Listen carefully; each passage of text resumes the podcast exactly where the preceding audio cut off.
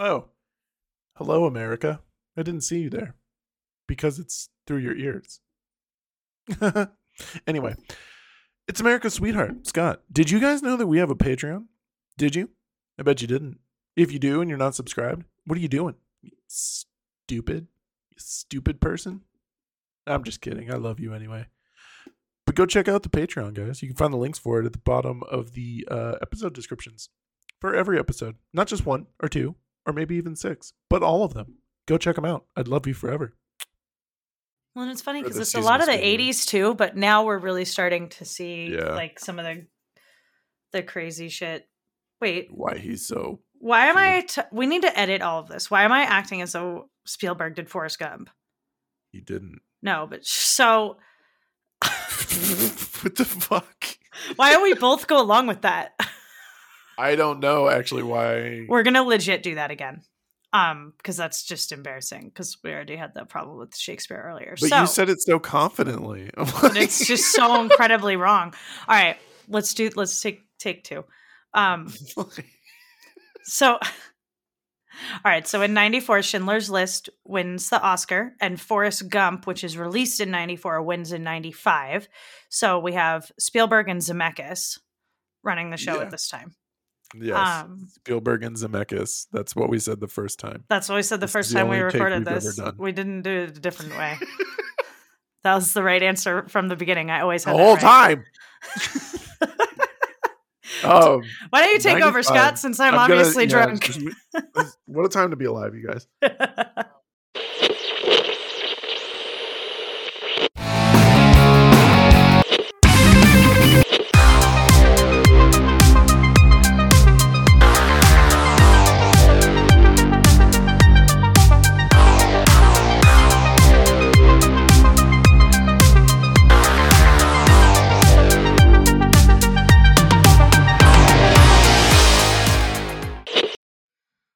It's the it's the first official Shakespeare episode. It is technically the first of several, I think, because we're gonna have uh, Clueless, right? Clueless, yeah, we'll have Clueless, which is isn't that the Taming of the Shrew?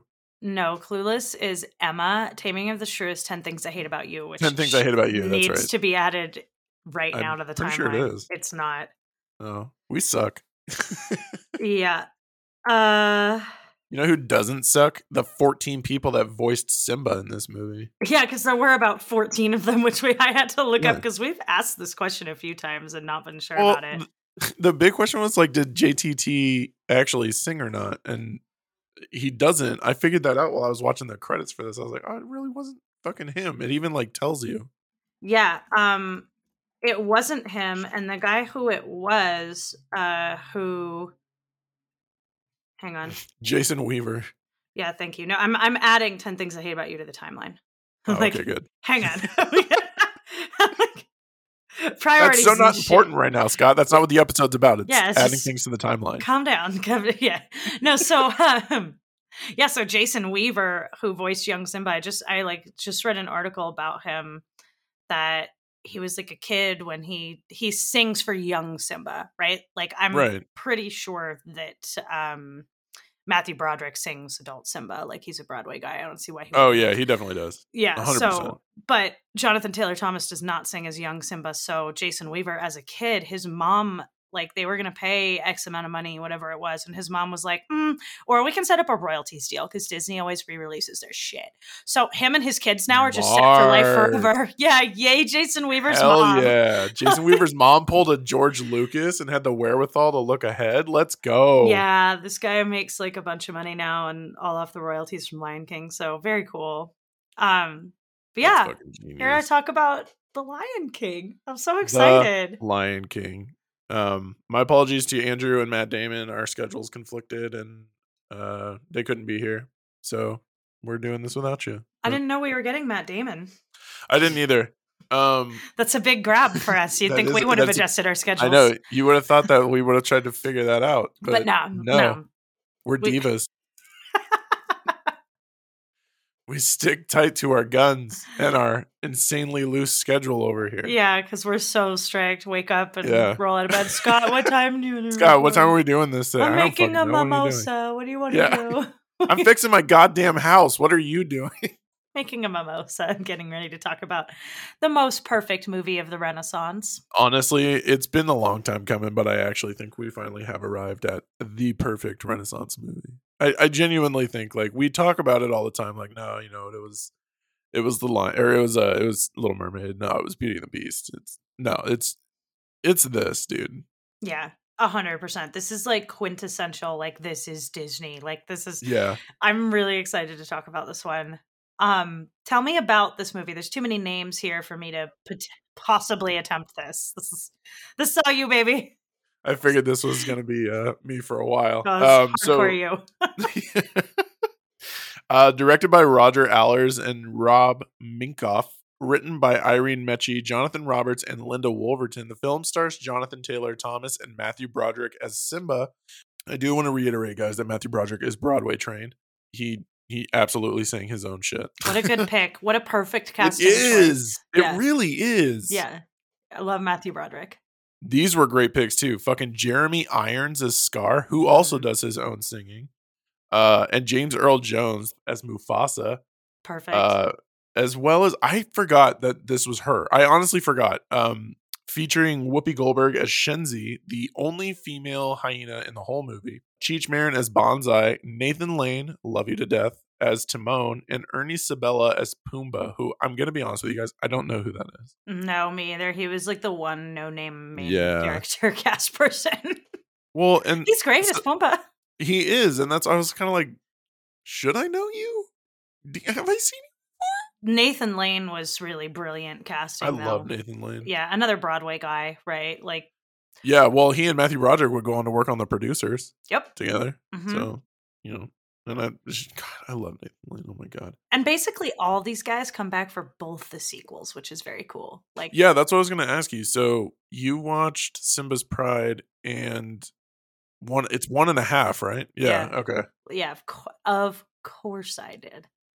Of course you did. You know what's really funny about this is I asked on Reddit like a couple months ago on like r slash Disney, um, why is Timon an outcast? Because the movie never fucking addresses it. And then someone was like, "You've clearly never seen one and a half," and I'm like, "I apparently I clearly haven't." So. Yeah, it's we'll talk about that imminently. All of all yeah. of these questions because I had that same question um answered thoroughly in one and a half.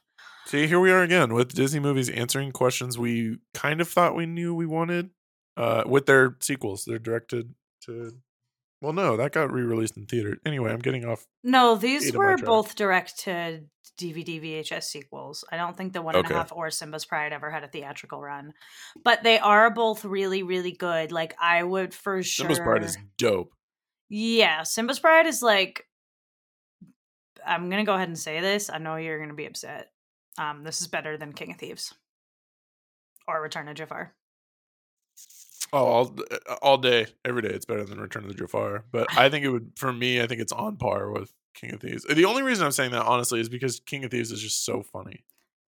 I but, yeah okay because Robin Williams is in it. Yeah. I'll give you that. Like I that's true. The music in Simba's Pride is dope though. He Lives in You is literally one of the sickest songs ever. Yeah, Simba's Pride was really really good. Um, and the reason that I think I would put it over King of Thieves is the animation quality. Like the production quality is that's a fair. lot higher. They put a lot more. It's also came out in the early two thousands. Yeah. Anyway, we're all we we are going to talk about this. I'm like all over the place. okay. Let me tell you guys about what we're doing here. Okay, let me hit you guys with a plot because no one knows this story. It's never been told before in the history of ever. Haunted by his father's suspicious death, Hamlet, Prince of Denmark, must work with his two best besties, Rosencrantz and Guildenstern, to present, prevent his evil uncle Claudius from. I think I'm hmm. wrong. Nope, That's wrong, wrong version. That's wrong. That's the wrong version. You guys but get the point. Basically, yeah, you get the point, you guys. Okay. this is literally it's fucking Hamlet with animals. Like that's literally what this is. Yeah. And everyone's made that joke since 1994. Okay, we're coming up on 30 years of people making this fucking joke. I get it, guys. It's the same joke I make when people tell me that Avatar is a really good movie, and I tell them that it's literally Pocahontas in space. It's, I would argue strongly that it's more Fern Gully, but we'll see when we see the Way of Water in two weeks. Oh my god! but yeah, I think I do think though, like as as done to death as as that joke is, and like I think that um it's actually important to just point that out in the beginning here because I don't want to Yeah. beat a dead horse with it. We all fucking know this is Hamlet, but also it's worth acknowledging this is Hamlet because that's why it's so good. Is like That's Shakespeare is yeah. good. Shakespeare stories are really good. Like they're they're basic uh, templates in a lot of ways, but they're great. It's why uh, we really like um, West Side Story. no, and also I just realized that we previously referred to Emma as being one of the Shakespeare. Which It wasn't. I was kind of like, what are you talking about? no, uh, Clueless is based on Emma, but Emma is Jane Austen. Um, Yeah. So that's that was weird. Um, that we put that in the same bucket. Jane Austen, Shakespeare, whatever. Uh, but like Ten Things I Hate About You, like there's a reason that that movie is so fucking awesome and that we love that story, and it's because of it's a Shakespeare story. Like that's Taming of the Shrew. So yeah, so Hamlet's Hamlet is really good, um, and The Lion King is really good. You can stream this and both the sequels on Disney Plus. Hoorah. Yep, very exciting. Mhm. Um, there's a bunch of other like Lion King shit on Disney Plus too. Like there's some sing-alongs. there was a show, right? yeah, and I didn't check it out, but it looks like it was based off of uh, Simba's Pride. Like it's like those characters.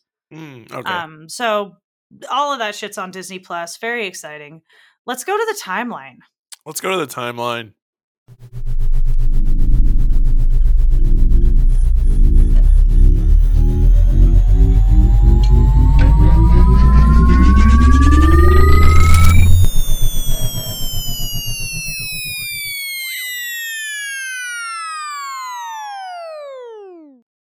Nineteen ninety four. We were going to be here only one time, but Scott made an executive decision. Yes, we have added one more film for '94 that we'll do next week, slightly out of Mhm. order. Uh, but Lightly. but 94 was a really big year, and it is exciting to move out of 93 because we were there for a really long time. Very true. but um 1994 had a huge amount of stuff going on that people will recognize so south africa holds its first multiracial election after the end of apartheid and nelson mandela is elected president.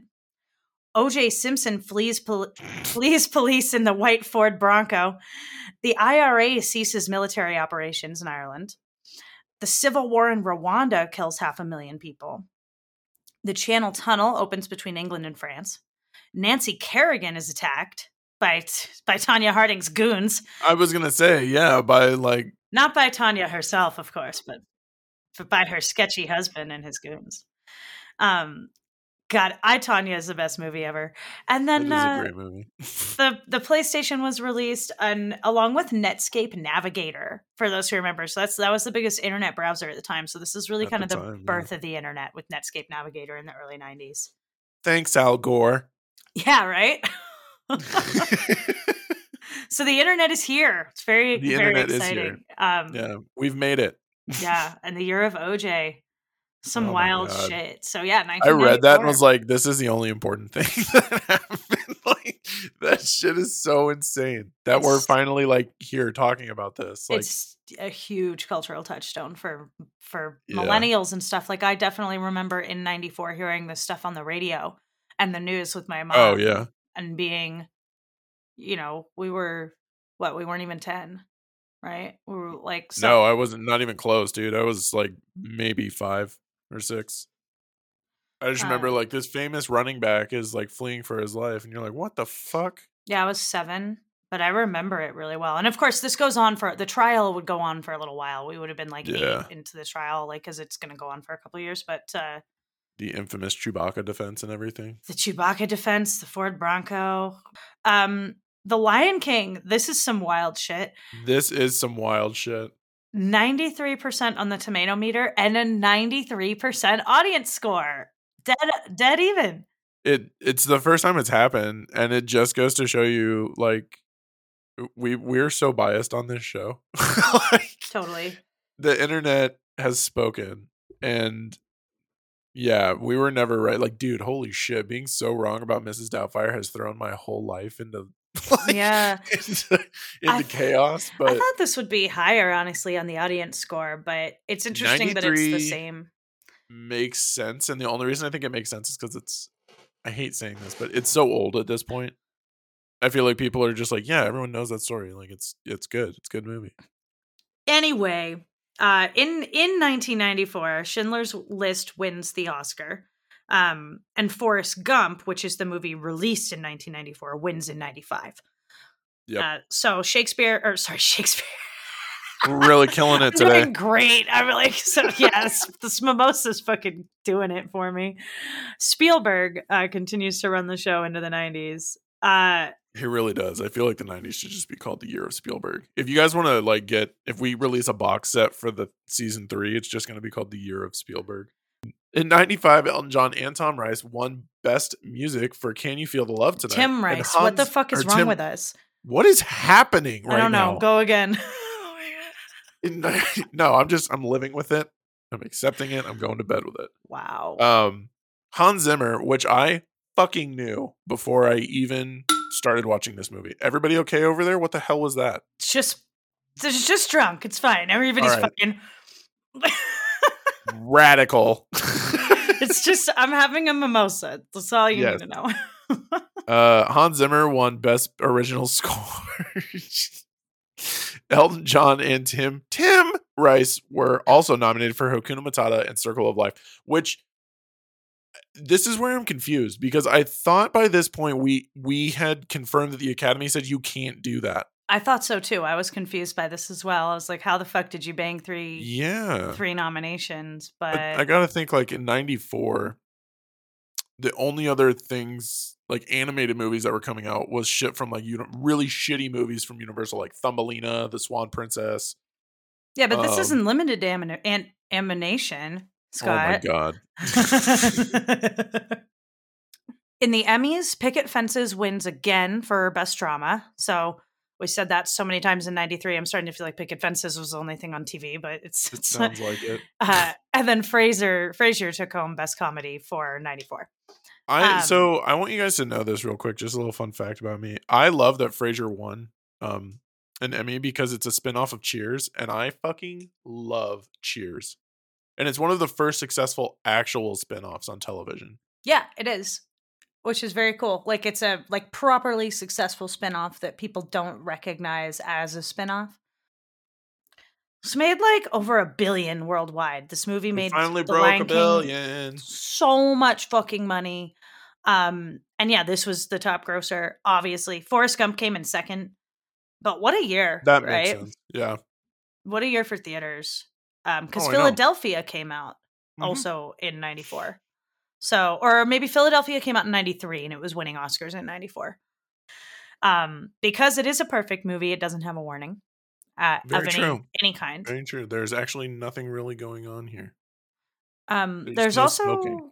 yeah, there's no smoking. Well, I think that's what stops it from having any kind of warning is that there's no cultural insensitivity. I mean, yes, okay, there's a conversation we have about the hyenas and things like that. I'm not discounting that these conversations exist. We're not going to deep dive Yeah. them today. I just want to say I know that's there. But apart from some stuff like that that um didn't warrant the major warning per Disney, I Right. would have to think a lot more about it as to whether I agree, but Disney did not give it the big warning. Um and uh yeah, there's no humans in it to smoke or to do anything else like untoward. It's just, you know, so it's all it's all good.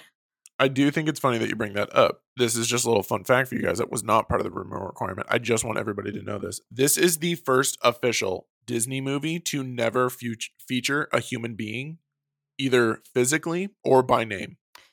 Right, because even like Lady and the Tramp, there's people, Aristocats, there's, people, even Aristocats, um, even the Bambi. Hound. The whole point of Bambi is ma'am. Yeah, you're right. There's people. There's no humans in this movie whatsoever. You're right. That's Mhm. interesting. But uh yeah, no warning on this one. That's awesome. Also not a lot happening in the parks. Um Yeah, and I mean it's kind of tough to do that to be honest with you. Like no one is bipedal, so it's hard to like have someone like this in a parade that isn't just animatronically on a float. yeah, but I'm thinking about rides and stuff, not so much the parades and Yeah, but how do you do a ride for this? Like the only ride you can really do is like a 3D adventure through the wildebeest stampede. You could do a dark or- ride, like a story. You could do a through dark, ride. That's true. Yeah. Just like all of them. I mean, most of most of the movies that do have rides, it's a dark ride. In and it's usually like the older, like golden silver age stuff.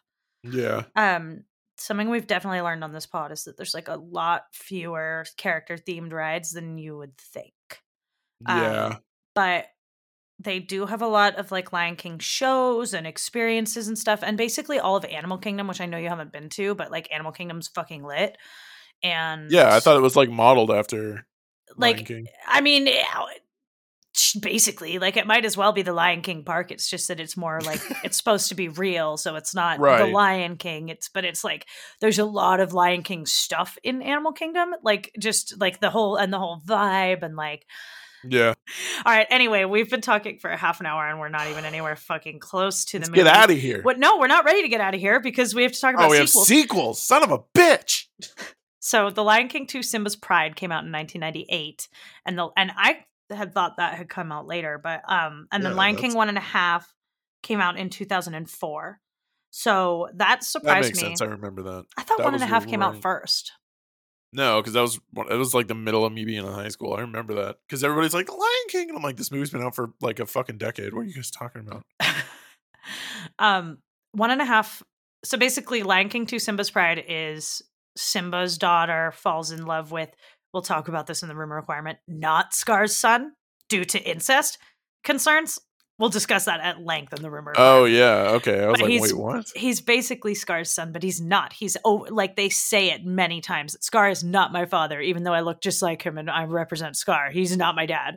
And it's like right right because then you'd be cousins and then we can't say that on tv so yeah, right. So they're uh, but uh yeah basically it's like simba's daughter falls in love and has like this growth whatever and then one and a half is really fun because it's got timon's backstory. It starts with timon as like a young meerkat and then it follows him meeting pumbaa and you see all of the events of the lion king happening in the background. Like you see simba get presented to you know the circle of life oh yeah, um and you see i think I think you see the stampede. Yeah, there's a few other bits that you that you see, and then you meet Simba, and then it's like about them raising Simba, and you get like some of this like stuff in the background. Like so, it kind of takes place along the same timeline as as Lion King, which is super fun. That's uh, hilarious. And it ends when Lion King ends. Like it's a Lion King one and a half is like actually really really good. I like watching Timon and Pumbaa raise baby Simba, and it's like they get up every night because Simba has to pee, and Timon has to walk him like across that log where they Oh, do yeah. uh, Hakuna Matata Hakuna and he grows up and they have to go every night they go over the log and simba goes to pee and they come back and timon goes we're gonna grow old on this log we're gonna it's like it's one and a half's pretty funny uh simba's uh, simba's pride is also really good i just i think i prefer one and a half and it looks great like i said before the production quality on the sequels particularly one and a half because at that point it's 04 when they're using the computer yeah, uh, exactly. looks fantastic. Uh, and I like these sequels a lot. I don't know whether they're better than Cinderella 3 A Twist in Time, which is like the benchmark. I like that the Lion King ones look really good. Like that that goes a long way to help the, the overall shittiness. But let's go into the movie because holy God, 'Cause holy shit, we're gonna be here for the rest of time. we're gonna grow old on this podcast.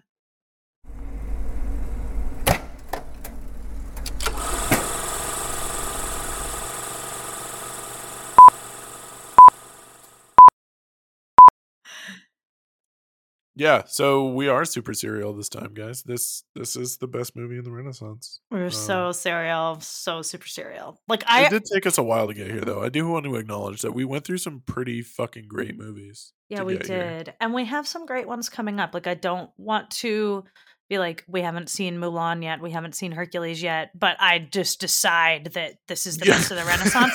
like I want to acknowledge that, that at least those two really big movies are coming, but I got to say like I'm pretty convinced Lion King's better than either of those and we're not going to find anything better.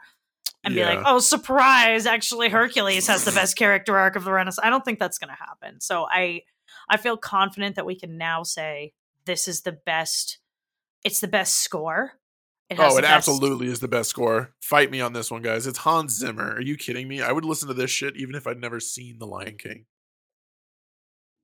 By the way, I mean score. I don't mean soundtrack because they are they are different. The soundtrack for this movie is banging, but It's maybe not the best of the whole Renaissance, though. it's definitely not the best of the whole Renaissance. But it does have some bops. And yeah, we will be fighting about this later on, guys. You better fucking believe it. This does have the best villain song. No, let's fight fucking right now because this is Let's what I want to fight talk about. is, right like, now. Where where is Here this movie the best and where is it not the best? I think it is the best score. I think it has the best bad guy. Absolutely. Uh, I think it is the most beautiful. Mermaid is very beautiful. I think this is the most beautiful. Aladdin's very pretty also. Yeah, but Aladdin's pretty in like sparse points. Like them getting off of the carpet at the end is fucking gorgeous. Or the flyover of Agrabah is really good, but it's not the whole time. Yeah, you're right. This Like, always is has- See, but oh, dude, like I struggle to say that this is because I'm remembering like Atlantis and like Treasure Planet and Those are not Renaissance films. No, I know. Um, the I'm also remember Hercules, and Hercules is fucking awesome too. So we're gonna okay. So maybe we have to hold out for Hercules and Mulan on most beautiful, but I, it's very much up there. It is no, it is. It's gorgeous. Absolutely.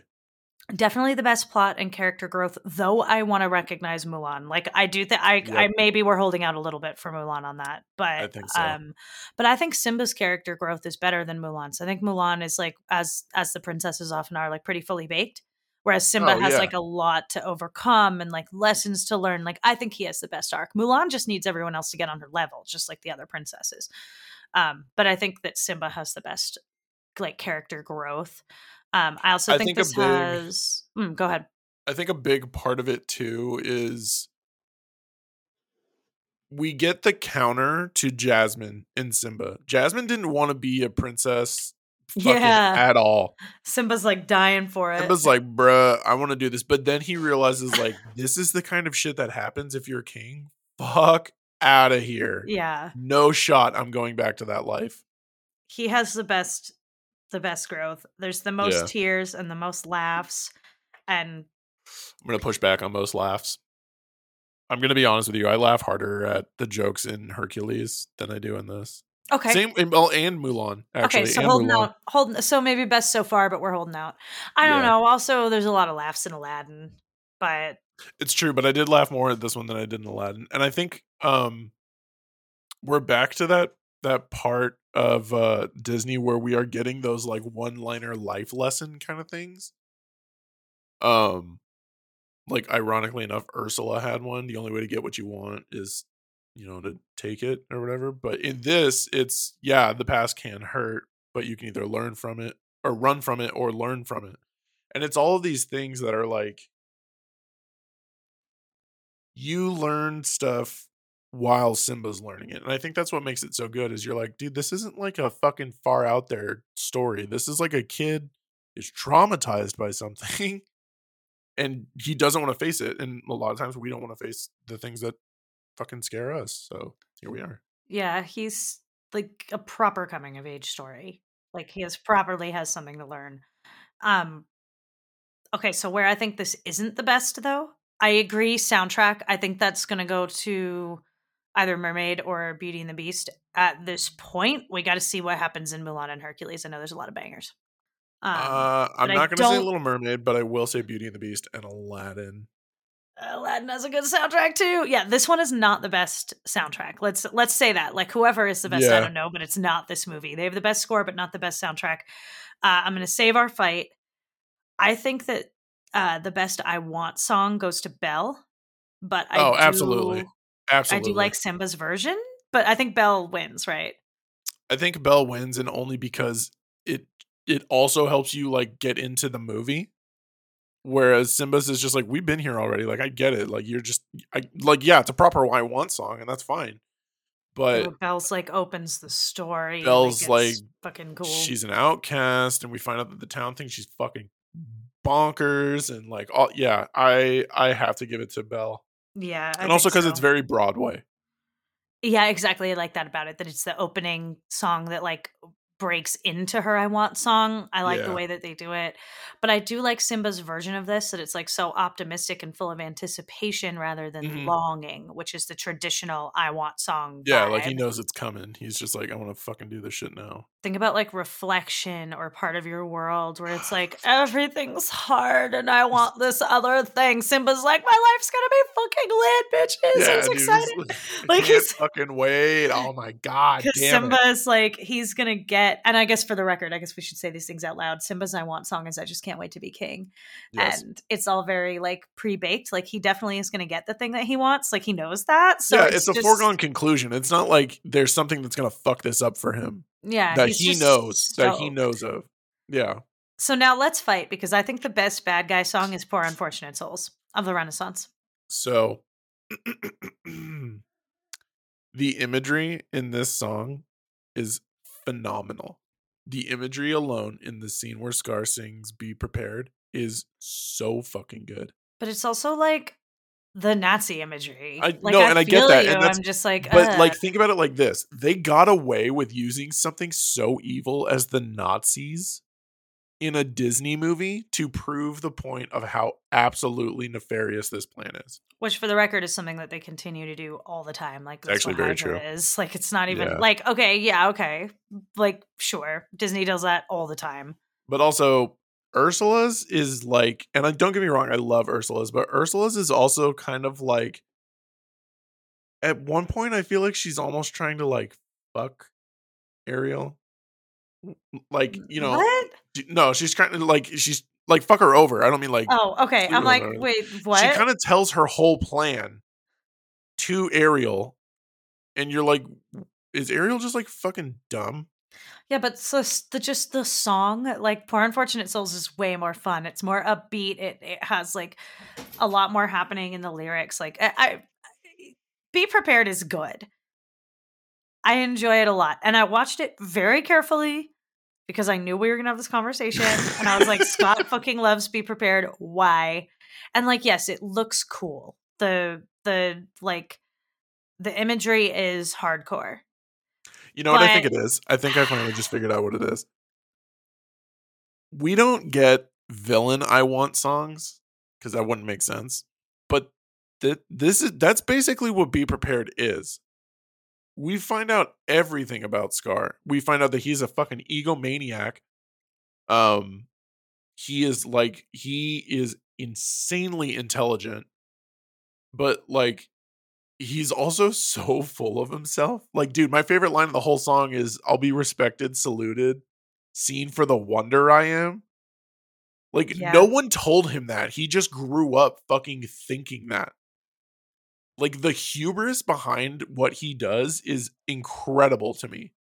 He has like major Daemon Targaryen vibes. I'm gonna give Yes, you he does. Like he Yes, really he does. does. He, yeah, the the Claudius archetype um yeah. is pretty because like that's what it is, right? Mm-hmm. Like that's like it's and I like when he says, "But we're talking kings and succession." Successions. And I'm like, "Oh, that's hardcore! Like I like that. Like let's get into some shit. Like we've never dealt with the succession war, basically in Disney. Yeah. Like that's never been a thing. Like the royal family is very like." Even when when the princess is lost, it's like you know she comes back and everyone, no one contests her Oh yeah, no one was like, um, you've been gone for like six months. The fuck? no one in Sleeping yeah. Beauty was like, I know I'm the king. Like, Yeah. Nobody's like, dude, like- you're telling me we have to wait 16 years for a fucking queen? Get the fuck out of here. To be fair, Or wasn't princess. everybody asleep? like, was it? Only at the end. They only put him to sleep while they're uh, trying to fight Maleficent after what's his face gets kidnapped. I feel like that's like most of the time that she's anyway. Um, there's not. This is kind of our only war for succession. So I did like that, but I, I think we're just. I. I don't know. I just. I at this like, point, it's just a matter. This is no, and I get that. And that, at this point, it's just going to be a matter of opinion. I just, as someone who is like a huge history buff, and the way that they snuck in this unapologetic Nazi like imagery, while still, and I'm also like, I'm a huge fan of like backup and like choral vocal vocals, and that's what happens when they're singing to Scar. And yeah, I, I that's think true. I think that's just it. The whole song just sounds really good. The problem is when you're listening to it, like on Spotify or whatever, that part isn't in the song, like the soundtrack version, you have to watch the clip from the movie to get the choral vocals, which is kind of irritating. That's weird. It is very weird. It's also just a lot of like it's more speaking than it is singing. Yeah. Like I just think Ursula's is better. I just think it's like more Well, it's definitely more of a song. yeah. Yeah. So on that standard, I'm like, I think Ursula has a better bad guy song. I I don't know. I get you. I just I don't like the Nazi imagery that much. It's just like, uh, yeah, okay. I'm not saying like again, and I feel like I have to defend myself because I said this the last time we were talking about this. I'm not pro Nazi, okay? Like, I'm, not, I'm not like, yeah, this is what I've been waiting for. No, I just love that Disney somehow found a way to show how evil someone is, and parents weren't like, oh my god. That's true. The way the what it um what it evokes in terms of the fear and Scar's menace. Yeah. absolutely. It's done well. I'm not saying it's not done well. Mhm. It's just not the best villain song, Scott. You're just No, I- about that. The I- you don't is, have what to else are we up against? No, I'm I'm never gonna agree Poor but, like- unfortunate souls. That's what, you're. Yeah, poor what unfortunate other souls, no no no no no what other villain songs do we have though that's what i'm saying Gaston. we have gaston's which is also a banger We have his poor unfortunate souls. Gaston. be prepared I think though that what we're learning from this is there are actually very few in the Renaissance.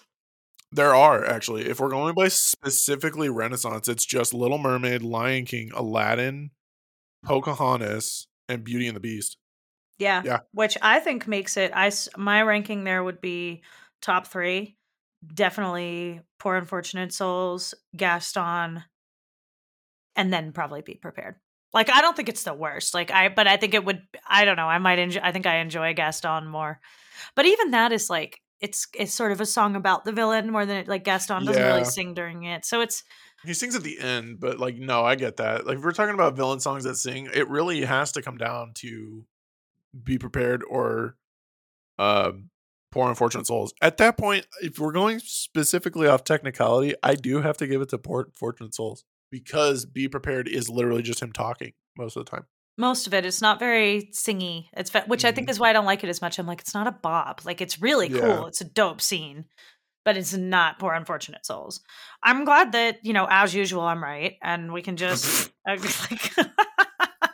that's an interesting discussion though that like there's for as famous as the bad guy songs are and as much as we think that there they're really a renaissance thing yeah.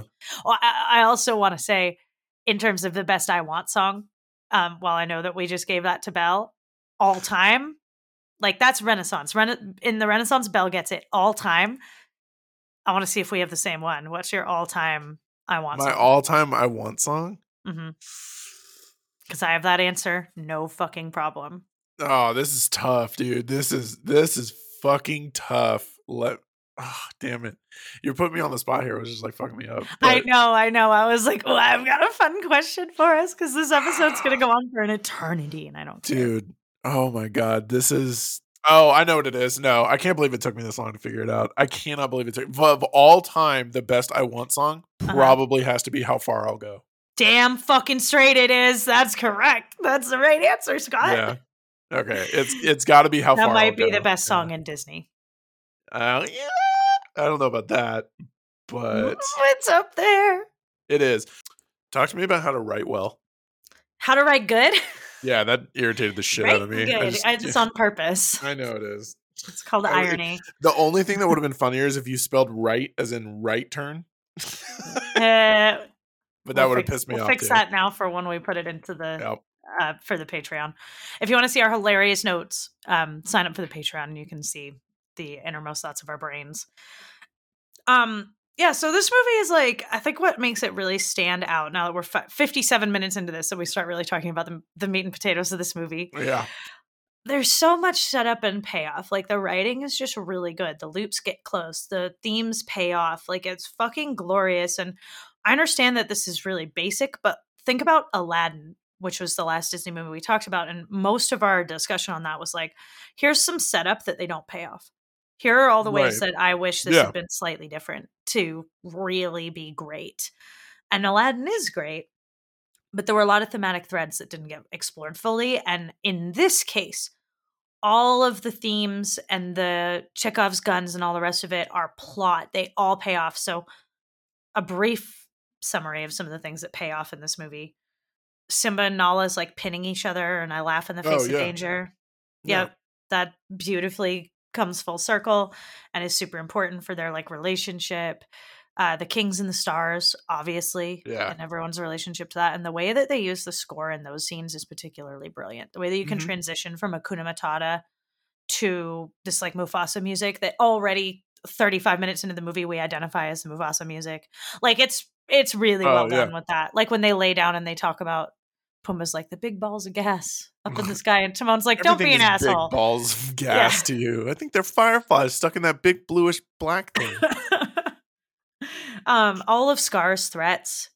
And Yep. that I think is why Be Prepared is so good, right? It, like to give credit to your argument is that we get in Scar, and we'll talk about this more, but his sort of like, we can tell he's a bad guy, but he's also like, has a relationship with Simba and like is Mhm. not, it's like of all the things Mufasa tells Simba not to do, go hanging out with Scar is like not on the list. Like, yeah, he's it's not one of them. Yeah, like he's trusted reasonably ish right? Mm-hmm. Uh, and all of his threats then pay off, and we get be prepared. And it's like, oh, this is what this asshole's up to, because we don't really know up until that point. We're like, are you a bad guy? Are you not a bad guy? Are you just kind of a douchebag? Like you didn't go to Simba's welcoming ceremony, but that's it. That's the only thing he's done bad up to the point of be prepared, other than be sketchy.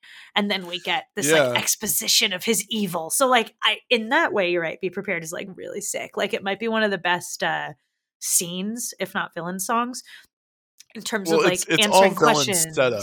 Like it's Yeah, motivation, like Yeah. telling us who our bad guy is and like what his deal is. Like that he has a villain song that doesn't take place in the presence of the protagonist. Gives us this dramatic Yeah. irony of like, oh my god, I know what you're up to and nobody else does. And that doesn't happen, you know? yeah. That actually I didn't even think about it like that, but yeah, like the fact that we are privy to what he wants to do, and we have like it's one of those things where like you have you can't, It's like it's watching a scary movie. You're like, dude, don't go in the door. Like he's on the fucking other side. It's like, dude, don't go into the fucking valley. He's gonna kill you. Like it's it's shit like that. You're like, no, please don't do this. And we get some scenes with Ursula with the eels and stuff where she explains what she's doing. But Scar has a lot more of enigma around him because he's involved with the protagonist, which we'll talk about later. But um yeah, super, super good. All of his threats get get wrapped up Mhm. nicely and come back around. Simba's roar comes back around. Uh yeah, the I just want to do whatever I want theme is paid off fucking gorgeously Very well. across all the players very very well. so much better than the themes in Aladdin. Um, the existence of Rafiki So is a here's what's fucking hilarious to me. I actually forgot that he's and this is like so stupid to me because he's obviously he's the one that lifts up Simba, but I forgot he is in the beginning. I thought he would like for some reason in the back of my mind, I was like, no, he's the the crazy like lunatic old man that teaches him the life lesson after he can't talk to his dad.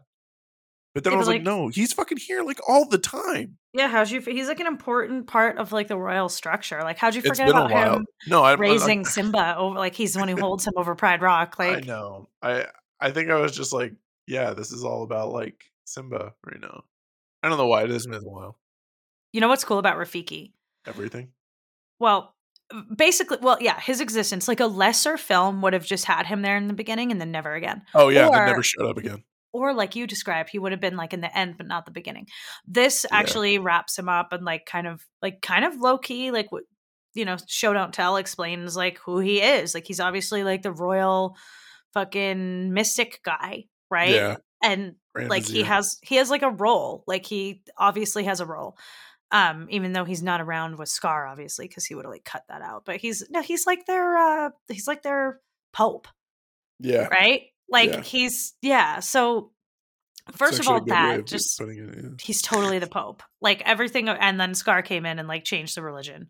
yeah. But um, first of all, that just like the fact that he's here, but also the fact that Rafiki is this like much more evolved, intelligent, adult friendly version of like fucking Heihei, who I hate. And Oh because the kids loved him. Like when we were kids, Rafiki was like the whole thing, like the crazy Yeah. monkey and like all the shit that he said. Like he hit everyone on the head with his stick. And like he was the character that was like the minion of this movie, where the kids were like, ah, I love that. Like, you know, there's like a stupid Yeah. fucking character in all these movies for the kid.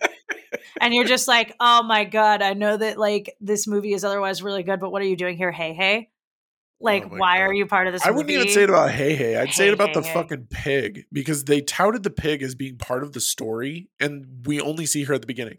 Yeah, well, but so great. I wish we hadn't seen Heihei through the whole movie. No, like that Heihei is that character because it's there for the kids to see and laugh at through the whole thing. And Fair. Rafiki was that in The Lion King, which is just speaks to how much like it's so much more like highbrow. Like it's just I fucking hate Heihei. And I just really think Rafiki shines in the role as like the thing that the kids all loved Yeah. that was actually really intelligent and part of the plot and mattered. So like Rafiki. Aside from like you have to think really hard about it level stuff, there really aren't any plot holes in this movie. No. there really except- aren't. The ones that are like- there, we're going to talk about in room requirement. But yeah, there's not a lot. Yeah, there's only two technically that. We'll talk about it when we Yeah, get we'll down there. But the point is that Um, it's that mostly they're not there, right? That it's written really well. All the loops close, the Yeah. themes track, and there really is like the one theme, right? That's like responsibility and that you can't. Be, what does it mean to be king? Like Yeah, that's what the theme of this run away movie from is. your problems. Yeah, and like what does responsibility mean? And like it's it's very very good. And yeah, there's not a lot of plot holes in it. Like it doesn't leave so much up to like what does this mean like Aladdin, where I think we were uh, like it was hard to even gather our thoughts on it cuz it was like oh, I see all of these cool things, but d- did they really pay off in the plot? Like it's there, but is it really there? And the Lion King like it's really there. It's not like yeah. Yeah, well, you don't and the Lion about it King, it's hard. like you get introduced to someone and you're like, okay, what's your deal? And then at the end, you're like, oh, cool. So your deal paid off. Like Timon and Pumbaa were like, you know, we're lazy. I don't want to do this. You know, I don't want to be involved in any of this shit. And then like their payoff is like them being friends with him was a huge part of why he succeeded. So it is this like massive payoff for them.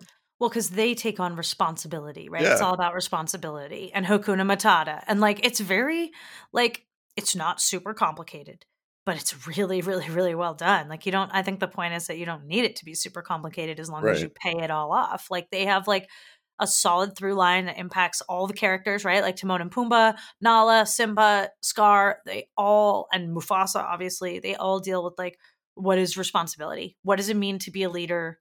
What like they all deal with it Yeah. and they say it out loud right like so it's like it's it's so well done um let's talk about mufasa Mufasa. mufasa because you have to say it like that Ooh. Yeah, I mean, you're not allowed to. to say it otherwise Yeah, you can't say it any other way. mufasa Mufasa.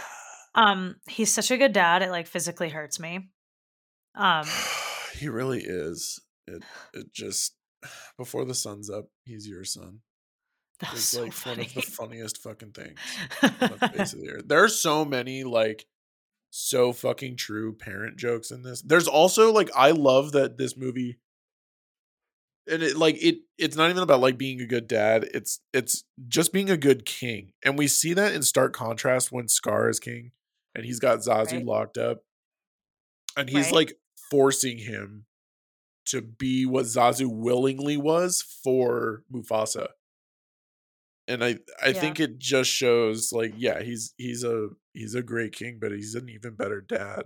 I also just like the joke that Disney makes fun of itself for how fucking annoying the "It's a Small World" song is. it is one of their first like more meta jokes after after the genie's transformations to pinocchio in oh, into Pinocchio, Aladdin. he's like, yeah, right, uh huh, woohoo, yeah, I yeah, Yeah, and move so when when Mufasa gives Simba the lecture mhm, about the hyena attack, yeah, and then like explains the stars and all this stuff, and the music swells, and they're like chasing each other around and playing, and I'm just like, oh my god, I'm not crying, you're crying. yeah. It's so good, it's so good, and his death has to be the most tragic moment in Disney, right? I'm not gonna say the most, but it is one of the first times that we've ever seen a Disney movie where not only does the protagonist witness the death, they are capable of being right at the body. They can literally go see it. Bambi Yeah, cannot return to his mom. No. Aladdin has no idea where his parents are. Belle, we don't even find out what happened to her mom. If you watch the live action, you find out she died from the plague. But Ariel, same thing. Her mom is just dead. but this is the first time we like that Yeah. die in a movie. Oh yeah, this is the first actual parent death we are legitimately visually confronted with. What do you think contends with this for most tragic Disney moment? Uh, Megara dying in Hercules. That was awful because he gave up everything for her to keep her safe, and she died trying to keep him safe. I can't wait to Um, get to Hercules. I know, me neither. Because I don't, I um, love that movie, but I don't know it like the back of my hand like these ones. Like it wasn't. See, we don't get to the parts that like make like the adult shit that or like the shit that makes me cry until like we hit like Toy Story three. So Okay, long yeah, partner like, okay, is literally okay, one of the there. hardest things. to Toy watch. Story 3, you just won. Yeah, Toy Story Yeah. 3 is worse than this. That's the right answer. I'm like, we need to do some fishing. That's Yeah. the, that's it right there. That's Toy Story 3 when he oh my fucking god. Bro. When he's like, This is Woody and he's really special. And I'm like, my childhood's Dude. gone. Watching him just watch Andy drive away and just Oh saying my "So God. partner. I was like, I am not okay. no, that's not okay. That's worse than Mufasa's death. You're right. I would I actually think I was sitting yeah. next to my sister watching that. I was like, "Do you think he's gonna turn around and regret this?"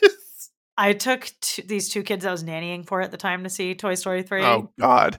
Uh, yeah, and I'm like the adult in the room with They had these two kids, you. and they're like, I mean, they were like three and Yeah, five, They're not gonna. and know. I was just like, oh my god, like, I just, they're like, are you okay? And I'm like, no, genuinely, no. So no, those two moments, yeah, the, like in terms of like what really makes me like cry. But the thing is, like with when I even rewatching The Lion King, like I for sure cried when Mufasa died but not like I cry for Toy Story 3. In that moment in Toy Story 3, it is like ugly cry. Like it's bad. Like there's sounds. Like it's like well, I'm yeah, and I, fucking ball. I think the big part of it is like, oh, this is a sad moment. Like this kid think, and a big part of it too is like you have to acknowledge like Simba thinks this is his fault. So like you you have to like you inadvertently put yourself in that headspace of like, dude, what would I do if I felt like I had like caused like my dad to just like fall off this cliff? But Yeah. the I think the big reason that Toy Story 3 hits harder is because we were there from start to finish. We were there from Andy getting Buzz and the Buzz and Woody friendship starting and then protecting Andy. And then we were there when Jesse and Bullseye showed up and Andy's like love for toys continued. And then we were there when we watched him grow up and acknowledge that dude, we do the same thing that Andy did with his toys. We donate them. We give them away. We stop playing with them. hmm Yeah, so it's very real. Like that's Yeah. like hits in the feels, and like he's driving away to college, and it's like everyone who grew up with that movie at that time was having their quarter life crisis, right? Oh, yeah. I know I was like at Yeah, twenty for three sure. or whatever when that movie came out. I was like, nothing's okay. I don't know who I am.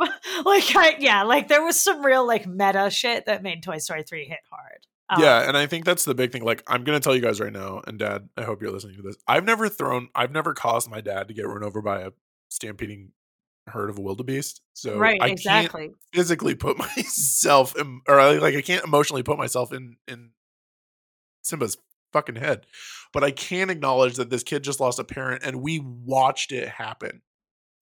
Yeah. Well, and even as someone who has lost a parent, Yeah. uh Toy Story is harder. Mm. Like there, yeah, like there's something something about that scene, man. Like that's that that's like the real shit. I God, watching that is so like that's like the where you can guarantee I'm gonna cry hard, like Yeah. really, not just water, maybe a couple tears, but like really I'm gonna cry. It's Toy Story three. Oh yeah, So, I mean, there's anyway. there's plenty of movies I can count. Like, oh, I'll cry. Like Meet the Robinsons, him choosing not to meet his birth mother. That's fucking rough. I still haven't seen that one. Oh god, it's so good. I the, everyone says it. I'm saving it for the pod. Like the reason Good. I haven't watched it Please now do. is because yeah, now I'm intentionally holding off. Um, but yeah, Mufasa's death is really up there. I saw a TikTok the other day actually of a little kid, like maybe 4 Mhm. watching The Lion King for the first time. Oh, uh, shit. watching this whole scene, and she's like yelling at the screen. She's like, "But he's gonna be okay, right? Like they're gonna save him. Mm. Now he's gonna save him, right? Scar's gonna save him. Oh my god, it's not gonna. What's gonna? What happened to his dad?" And she just starts bawling. Like she Yep. was like, it was. uh, This is a fucking moment in Disney. So that's super hard. Um, I don't really have anything other than that to say about like. Do we have anything else to add about Mufasa specifically before we get into the No, just that it's here? voiced by James Earl Jones, and it's the first time we've seen him be a good dad. Everything up to this point, we're kind of like, um, yeah, the he doesn't have a breathing problem in this movie, um, and he It's doesn't true. wear black, and He is doesn't try Darth kill his Vader. son. Yeah, He's very happy, and his laugh is great, and his whole like he laughs His in the face whole- danger. ha ha ha. His whole vibe as a dad, though, is like ten out of ten, right? Like he's Oh, he's absolutely. Yeah, it's you know what it is. I think it's the support and the acknowledgement that he's like, dude, I understand like you want to rule this stuff someday, but like you have. I'm trying my best to teach you like responsibility. You know what I would support? Hmm. I'll support a, Mufasa Lion prequel? King. Yeah, Mufasa prequel. Okay, dude, like, let's go. I thought about that did- the first time I was watching. Well, I was fucking watching this last night. I was like, why? I want to know what his dad was like. Yeah, I want to know how he learned all these important lessons and like what he's thinking when he looks up at the stars. But I guess if we want to see that, like, it's the same as like Simba in Lion King too. Like, I'm sure it's it's Circle of Life, right? It's like I'm sure I'm sure we would actually find that movie totally derivative and obnoxious. Probably like, we've been here before. What the fuck? yeah, but I would love to like have some information about it. Like, I would love like a one paragraph explanation of like Oh, and this yeah. is what Mufasa's life was like. But yeah, he's he's awesome. Like he's just such a such a thing for Simba to live up to. And like, so let's talk about Simba because Simba is such an incredible character. Like, I think he really is the best Disney character of the Renaissance without a doubt. And then we could debate which this whole episode is is like what's the best because the Lion King is so close to being there. Like I I don't. I think think there is anybody better than him. As far as like things people learn, because you got to remember what we've got coming up from here is Hercules, Pocahontas, and Mulan. And Mulan was in the right the whole time. hmm Nothing she ever did. I mean, obviously, if you want to look at it from a legal standpoint, yeah, she fucking lied to the government, but whatever. Mulan's just about everyone else getting on her level. Yeah, which is basically what we've had up to this point. Get on Ariel's level, get on Belle's level. Which is on- a very cool message, right? Like It for the early 90s, like for where society was of just being like, no, like I am enough. My like what I want is worthy valid. and valid. Yeah, Yeah. like that's an important lesson that I think we maybe take for granted now because societally that's kind of a given. Yeah, you kind of get that. And I think these movies helped us without realizing that they helped us. Because if you look at it, Pocahontas was in the right too. Everything Pocahontas wanted, f- whoops, there was never a problem with what she wanted. Like she No. was like, I want to know. Ah, dude, the struggle is that hers is very similar to Ariel's as far as like, I want to know more about the world and I want to see things beyond what I see. And I don't want these things decided for me. But it's similar to Ariel too. It's a lot of the like a growth story for John Smith, for instance. Yeah, like a lot of the growth in these princess movies is happening outside of the protagonist. And The Lion King is not that, which I think is what part of what makes it so great. And I love that about the princesses. See any of our prior episodes on Yeah. Disney. But I think that the reason The Lion King is so good uh, is that on top of having awesome music and awesome animation and like a lot of fun, like all of the Renaissance movies have, it actually has that setup and payoff in the story that's like right there. And so Simba has the best character arc, right? So he Well, and up to this point, and I don't mean to keep cutting you off, but up to this point, we have never seen a he- a protagonist humbled in the way that Simba gets humbled.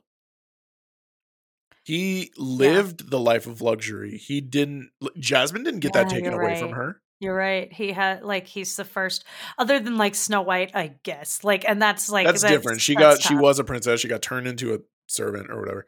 Yeah. Aurora grew up thinking she was a lowly peasant girl. Aladdin lived that life all the time. He wanted to get to where Jasmine was. Jasmine didn't appreciate what she had.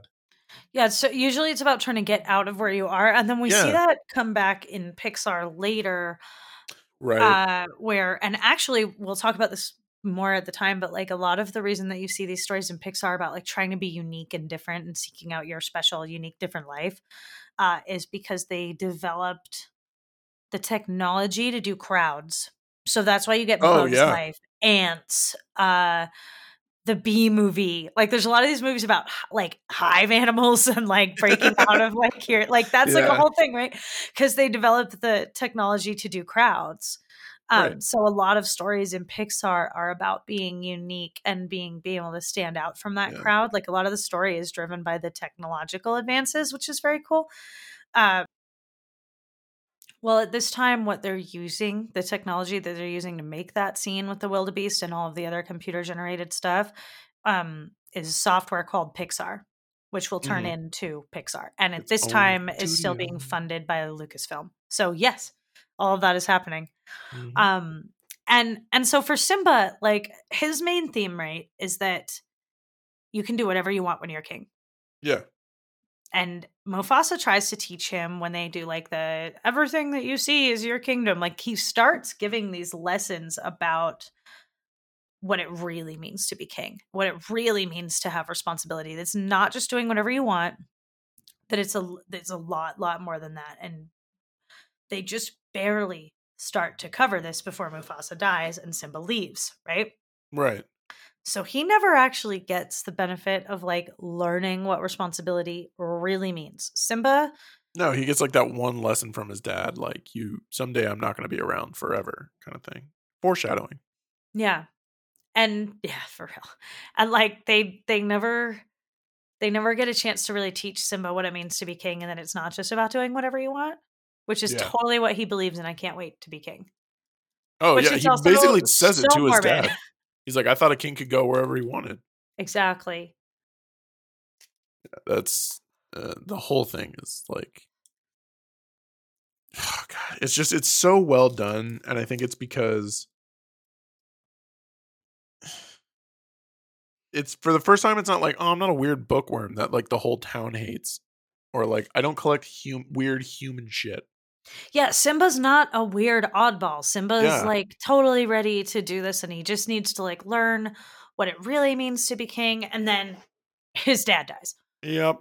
And so he never gets to learn it the natural way. Like if Mufasa hadn't died, Simba would have been like a fun prince that like goes on adventures and then like learns to settle down and take on responsibility and it would have all been very like Yeah. not a not a movie that they would have made, right? But because of what happens and Mufasa's death, he never actually talks to anybody about what happened after what after Scar manipulates him, right?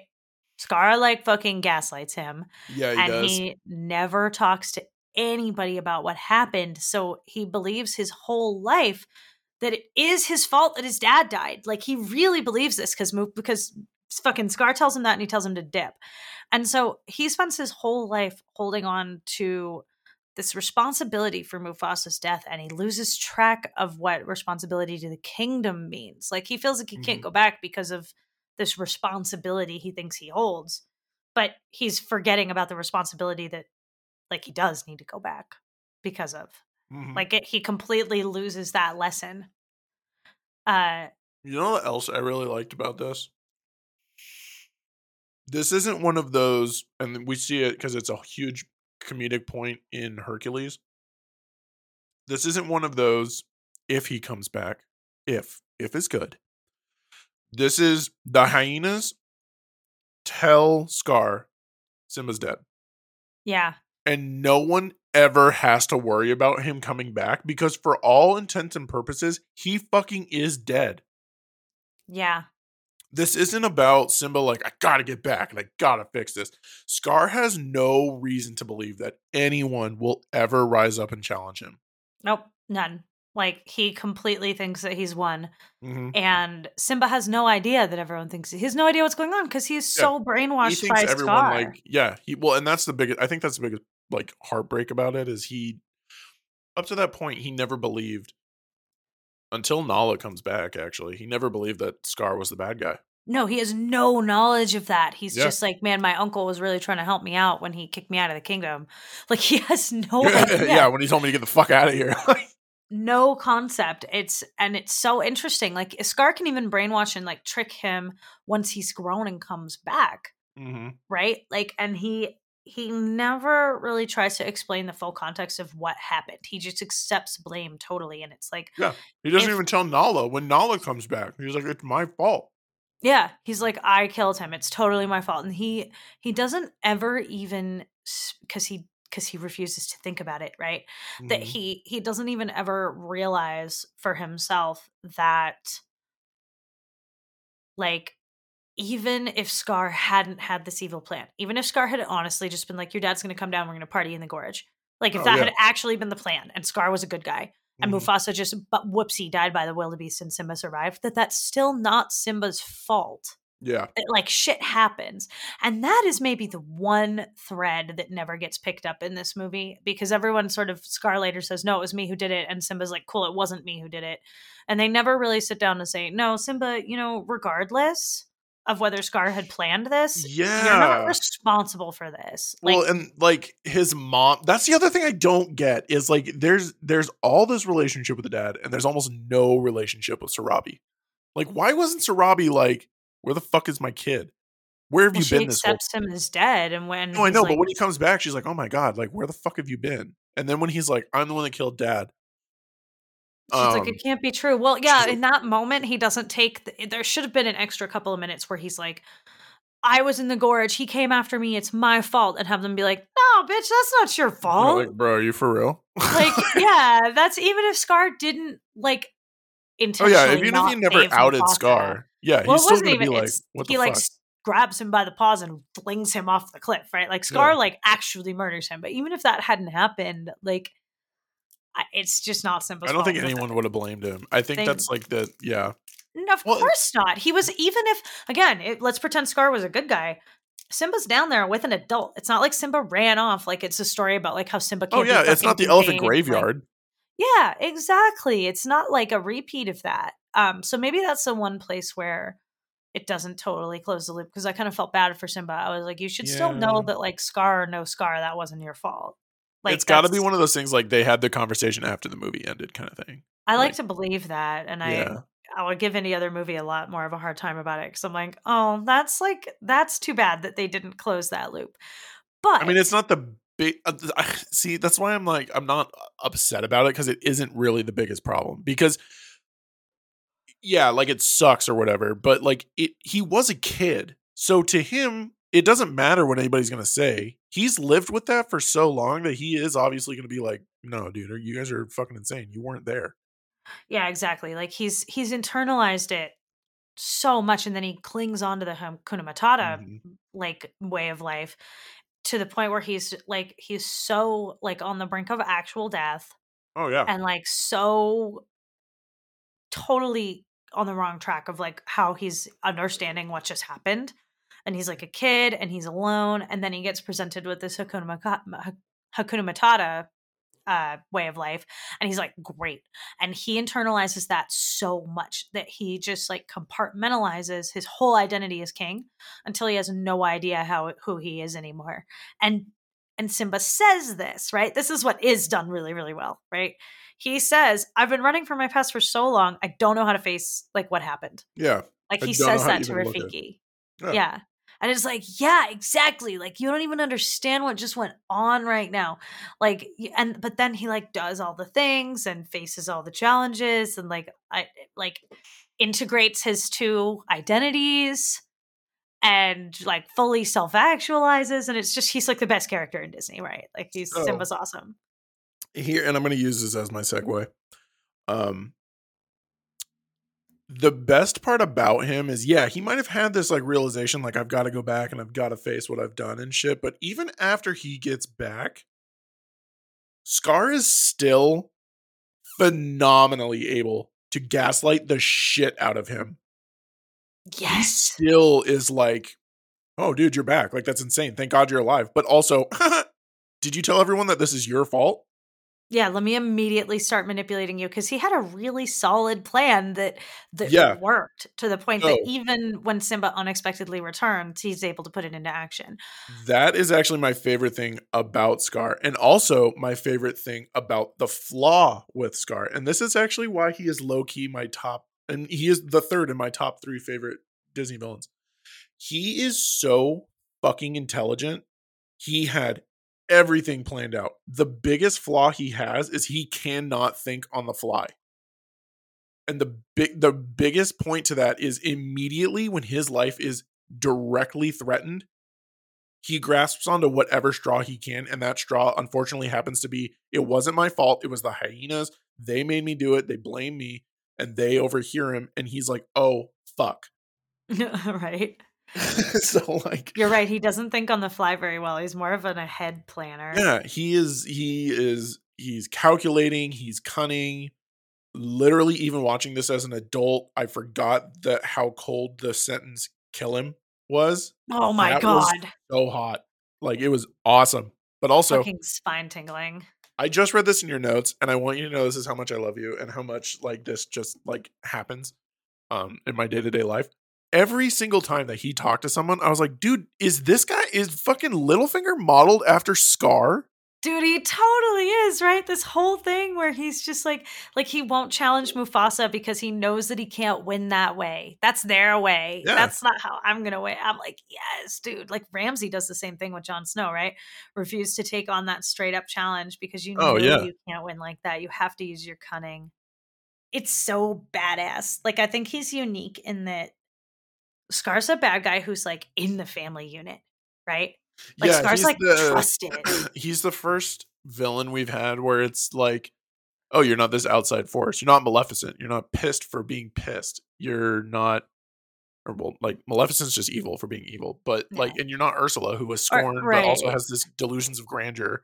Or, or Gaston. Gaston, everybody kind of hates. Like you can like Belle knows that Gaston's a like a not a good shit, guy. yeah. Yeah. And then you have Jafar, who he's definitely in the unit, right? Like as Grand Vizier, but Jasmine knows he's a bad guy. Yeah, everybody's kind of like, guys, no. Except for the Sultan, but Sultan doesn't really know. and He's not the main idiot, character. Yeah. But but like Mufasa is like, oh, there's one in every family, is what uh, Zazu Yeah, says, right? So it's like, yeah, fucking, it's yeah, he's kind of a douchebag, but I I definitely have the upper hand over him. Like Mufasa's not scared of Scar, you know, it's like Yep. all fine. And Simba totally loves Scar and is allowed to hang out with him. There's never a Oh, line yeah. that's like, "Eh, maybe don't hang out with your uncle. Like he's not great.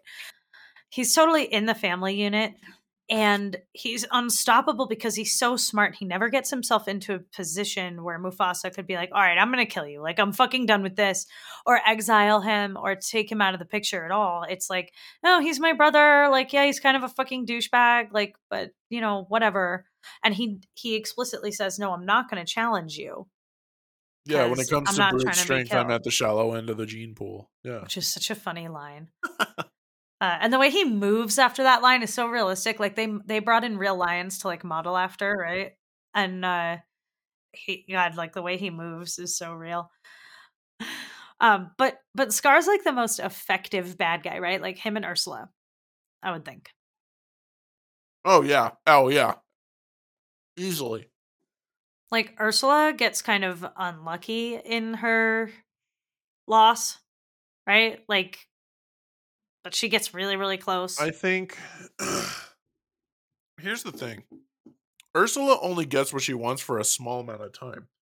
Scar literally rules for what we can in- basically realistically think is how long does it take for a lion to mature? Like, no 10 years. idea. Probably a lot less, but sure, Yeah. go on. that he he for all intents and purposes he technically wins. He he's ruling. He's killing it. He's killing the game. Gaston never wins. Maleficent never wins. Ursula kind of does, but it's taken from her literally 10 minutes later. She doesn't rule for a decade or like, well, Yeah. no, like you said, it's probably like five years. Same with Um, Jafar. Jafar rules for maybe a day. Definitely not more than that. Like, Mhm.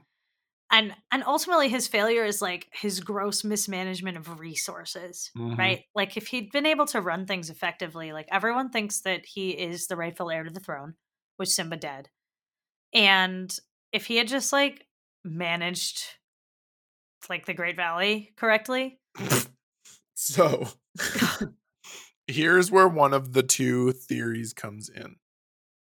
One of the uh, enduring fan theories. Uh, and it's very Black Panther ish, actually.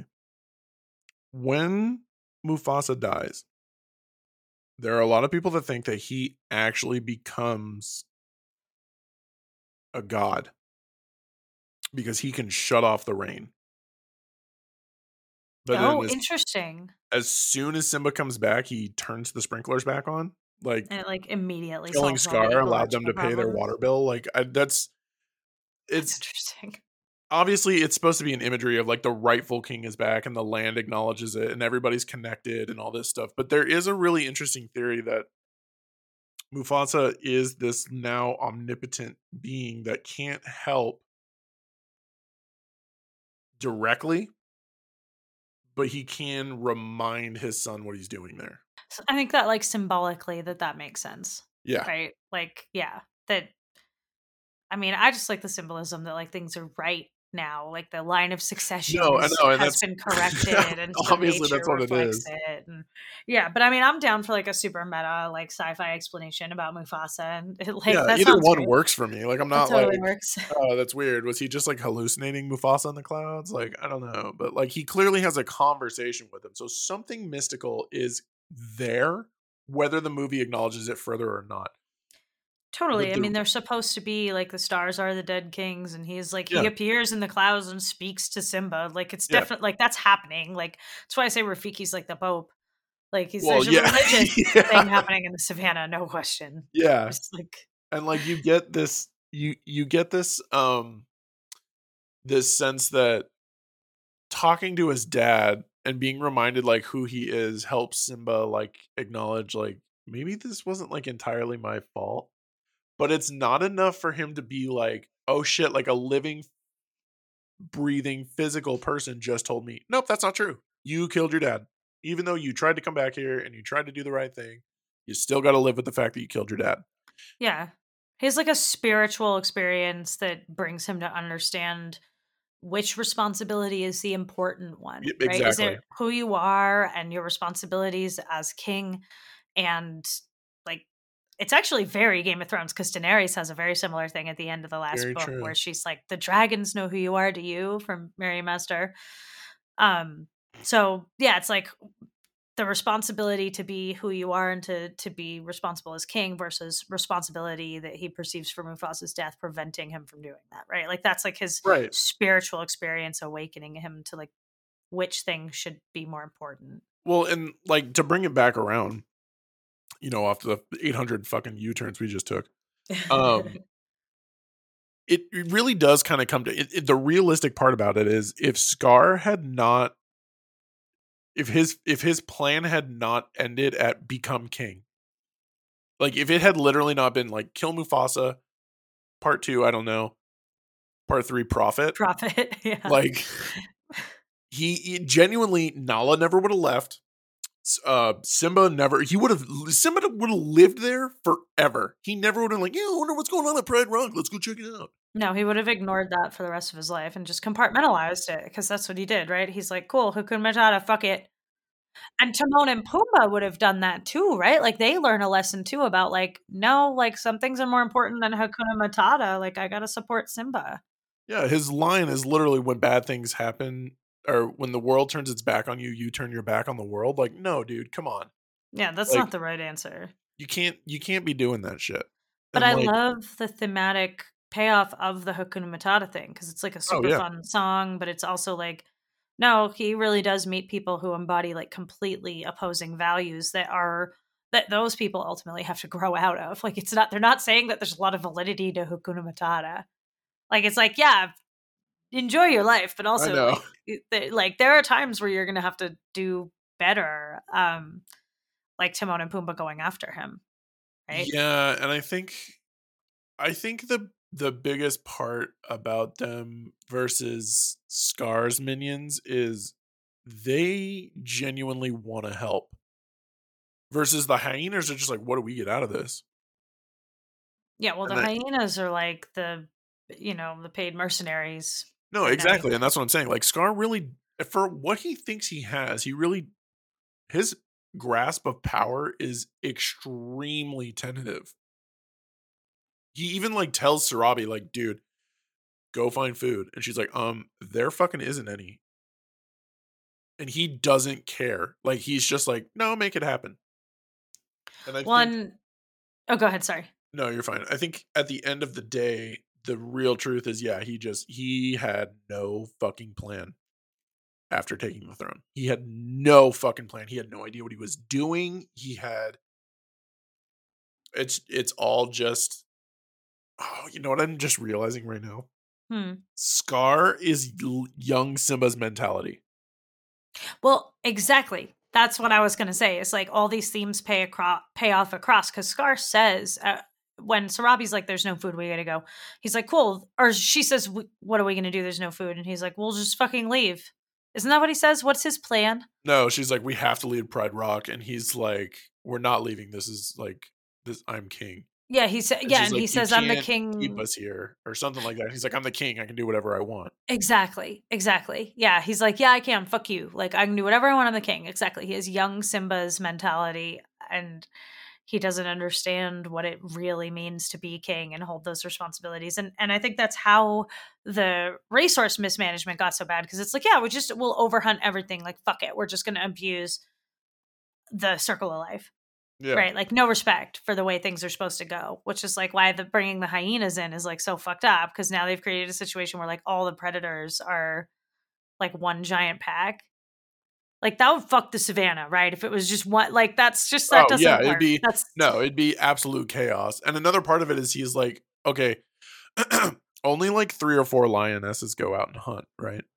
But now Yeah. he's got like all of these hyenas fucking all over the savannah. well, and that was the thing. He brought the hyenas into the Pride Lands, which means the like the hyenas were already kind of like starving, like which is obviously not like Yeah. savannah accurate, right? Like packs of dogs do pretty good as far Yeah, as hunters go. alright. they d- they do better than big cats, right? As a rule, um, even though lions do hunt in packs, which is unique among cats, except for Yeah. some cheetahs. Cheetahs are starting to do that now. Um, but it's like new that cheetahs hunt in pairs or threes now. It's like a new thing in the last couple of decades that they've seen. But uh, but yeah, they've brought everyone into the same territory. Is the problem, and so now there's too many predators to feed in this like one territory. Yeah, Whereas they used to have- fucking up the ecosystem. Yeah, exactly. He's trashing the ecosystem because he thinks he can do whatever he wants. Because he's like, well, the lions eat just fine. So why shouldn't all the lions and the hyenas and everybody else just do whatever we want? Why can't we just all eat whatever we want and not work? And it's like, right, right. That totally makes sense. Like, that's like, what? So they. I'm uh, on board. yeah, Scar doesn't get it at all. Just like Simba doesn't get it in the beginning. Well, you're the king. Surely you can go anywhere. You can do whatever you want. It's like, well, no, I have to respect these Maintain boundaries. And if you go over there, you're going to get killed. And that's going to be like legit. Like they have the right to kill you. And like Zazu says, like, Oh, yeah, So, so he doesn't understand the circle of life. He doesn't understand what it means to be king. So everybody kind of faces this like existential crisis around like what does responsibility mean? Like what does leadership mean? Oh yeah. Right? Where like Nala leaves to get help. Nala like takes action, which like she could have a really cool like Lion King one and three quarter movie about her decision to Oh yeah. uh, Like, what it was like for her after Simba disappeared. yeah, there should totally be a Nala movie. Um I and want to know what it was like growing up for Scar. Like that's what I want to know. Like, did their dad ignore him because he was weak? Or well, yeah, and he's not the firstborn son. yeah. He's the spare of the Oh, heir and the jeez, spare. That's, that's that hurts. Dude, it's just like Hot D, all these second sons, I know. right? Like, oh, so cool. But yeah, Scar's an awesome bad guy. Like, we totally understand his motivations. It's all like complicated, and he, his failure to be a good king and to understand what it means to be a good king gets him killed.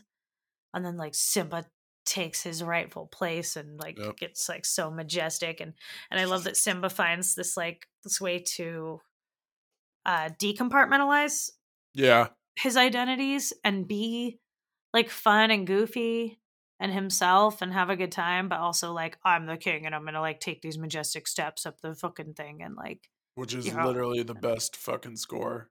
And that everyone cries. Oh my god, dude. yeah so like yeah. Dun, dun, dun, so good. So good, dude. God damn it. God so, damn you, Hans Zimmer. Can I ask you a question? Yes. Who's Nala's dad? Yeah, let's talk about some fucking plot holes. Yeah. Um rumor requirement me. Yeah, this is oh. the most glaring one. So, yeah. of course, in in real life if this was a Pride of Lions and also based on what we see in the movie. Oh, in the whole movie? Yeah, um, Mufasa is is Nala's dad, of course. Hell Um, yeah, half sisters. which is like fucking crazy, right? And now the way this should work in nature is that there's a dad over each pride, but like the boys of that pride leave to another pride to then become like to make their own thing, Right. which they almost do in Lion King too. Like they do talk about that. They're like, so we should peace now, right? Like now we should go have a bunch of kids and make a pride. Yeah. And it's like, no, no, no, of course not. Let's continue the incest. So this is like not how the gene pool is supposed to work. Uh, as as Scar points out in the beginning, like there's He's the shallow end. Yeah. yeah, so Scar's the only other option, right? It's the only other male lion, but usually it, it should be Mufasa. And so I'm like, okay, so what makes Simba so special? Like, is Sarabi Mufasa's wife and the rest are all his salt wives? And like, It's gotta be. Because she sleeps in the cave with him. The other the other lionesses sleep at the entrance to the cave. Yeah, it's really weird. Like, where do the other like? There's there's a lot of unanswered questions here. But then in Simba's Pride, they say that Kovu, who is not Scar's son, right? He's the one who marries Simba's daughter. Right. Um, but they say that he's not Scar's son like a bunch of times, even though he looks just like him. Uh, and it's I distinctly remember him being Scar's son. No, they say it like three times. Like, even though Scar wasn't my dad, like I was still his heir. And they talk about like the last of the lions to be born before Scar's death. Right. Like they make it out like some of them should be Scar's kids, but not the one who's going to marry Simba's daughter because then that makes it canon incest because they're well, yeah, then it makes it like confirmed. And by then, what is it, four years later? People would have been asking that question. So well, so I think they would have been asking it then. It was this came out in two thousand and four. No, sorry, this was nineteen ninety eight for 98. Simba's Pride. Yeah. Um, no, I just I think they're trying like because they point that out so much. I think they're trying to say like we know that this is what we're presenting here, and we're just Oh, going to yeah. tell you it's not true, even though it's totally true. Because what are there other male lions? Like there, I We don't there's see not All the lionesses are the ones that go out on hunting parties. We know that for a fact because Sarabi says it to Scar. I mean, So they show the pride like a lot. Like there aren't Yeah. any other male lions. Like it's legitimately just Simba and Mufasa and Scar. So it, I think it doesn't make sense, and they know that it doesn't make sense, and they are trying to avoid incest in your kids movie, but also like this is what this looks like. There should there's just the one, and they're just like, oh, we don't know how to deal with that, so fuck you guys. Like Yeah. we're not like just it's not I incest, and that's it. That's the final word. Now for Timon, like before I watched one and a half and rem- and remembered that that was about Timon, um, I was like, he must run like the Meerkat Mafia or something, right? Like he's Oh like, what did you do wrong? Like he's very like, totally though, right? He's all like, you Yeah. can tell like he's done some shady shit. Like he's like, yeah, what did you do to get outcast? Like he's really Yeah. like he asked him for this.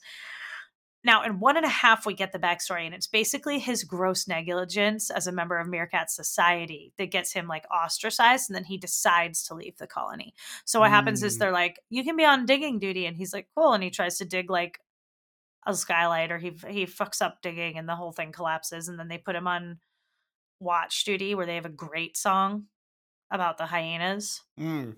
Uh, that was the biggest banger of one and a half and um he like fails at hyena watch and it's and it is like shenzi and them that attack which is fun. Mm. uh so he's like sucks at being a meerkat and he's like i fucking suck at being a meerkat guys. Like i'm just gonna bail on this whole thing. And he just like leaves and is like i'm going on a mission and he runs into rafiki and then he meets pumbaa and then they raise simba. So it's yeah basically just he sucked at being a meerkat. Good to know. Kind of a lot like in Antz except with like less redeeming qualities Oh, okay. God, I love that movie. yeah Antz is pretty good Antz is so funny. um so no thoughts but just nala's come fuck me eyes Oh, dude. just that's there that's, the thing that that's- happened It's literally right there. It's a real thing that we experienced in 1994 it was like our Yeah. first like look at like this is what sex means is like that's that taught a generation of children what sex was was nala's look in that moment Um, my last little thing is about Frank Welker, actually, because we've been talking about like uh Simba's like growing understanding of like his roar and how the roar evolves with Simba and everything. to let you guys know, this is insane to me, but Frank Welker, who is best known as for his legendary voice work of over 900 different projects, including the original voice from 1962's Freddie Jones from Scooby Doo, Hmm. he provided every lion roar in the entire movie. Not a single lion roar was real or a direct soundbite. He provided Wow. all of them. And the reason he did that is he wanted every lion's roar to be individual and personal and different. I can't believe a human made that sound. I fucking can't either. I can't believe it's not a computer. Like I wasn't Yep. gonna say it was a real lion. I just didn't. I didn't think it was some guy. That's crazy. Yeah. It, I mean, obviously it's like heavily edited, but yeah, that's fucking crazy. Wow. hmm Lindsay, what'd you give this? I gave this a ten out of ten. This is a perfect movie. It's not. It it doesn't hype me up enough to turn it up to eleven. Even though I I- like it is Yeah. a perfect movie. There's like nothing about this that isn't great. Like I know that Mermaid was an eleven, right? Mm-hmm. For me. So I Well, don't. yeah. I don't have enough hype on it, I think, to to hit the eleven. And I think there's going to be a lot more 11s coming. And we just had Jurassic Oh, Park, so. I'm and Yeah. Jurassic Park. I turned up to like a my firstborn child. Yeah. I think so. Yeah. So I thought I would just like keep things on a like a on the level and give it the ten out of ten. I also gave Scar a ten out of ten. Best Oh, Disney me bad too. guy. I think. I think he's Oh, yeah. the best one. Yeah. I, I don't Um, think he's the best, but I did give him a 10 out of 10. Um, He's so far anyway. I mean, like I will have to see who I think is better. But like, I mean, I know that I know that we've got uh Hades coming and he's really good. yeah, but I kind of can't think of who's better than. I mean, I know you love Maleficent. I just, but I like the no, but that's different. That's that's the- aesthetic and motivation and shit. Like I I just aesthetically, like I don't Scar think Scar is the best looking. No, I know, and that's what I'm saying. Like I totally agree with you. I gave him a 10 out of 10 as well.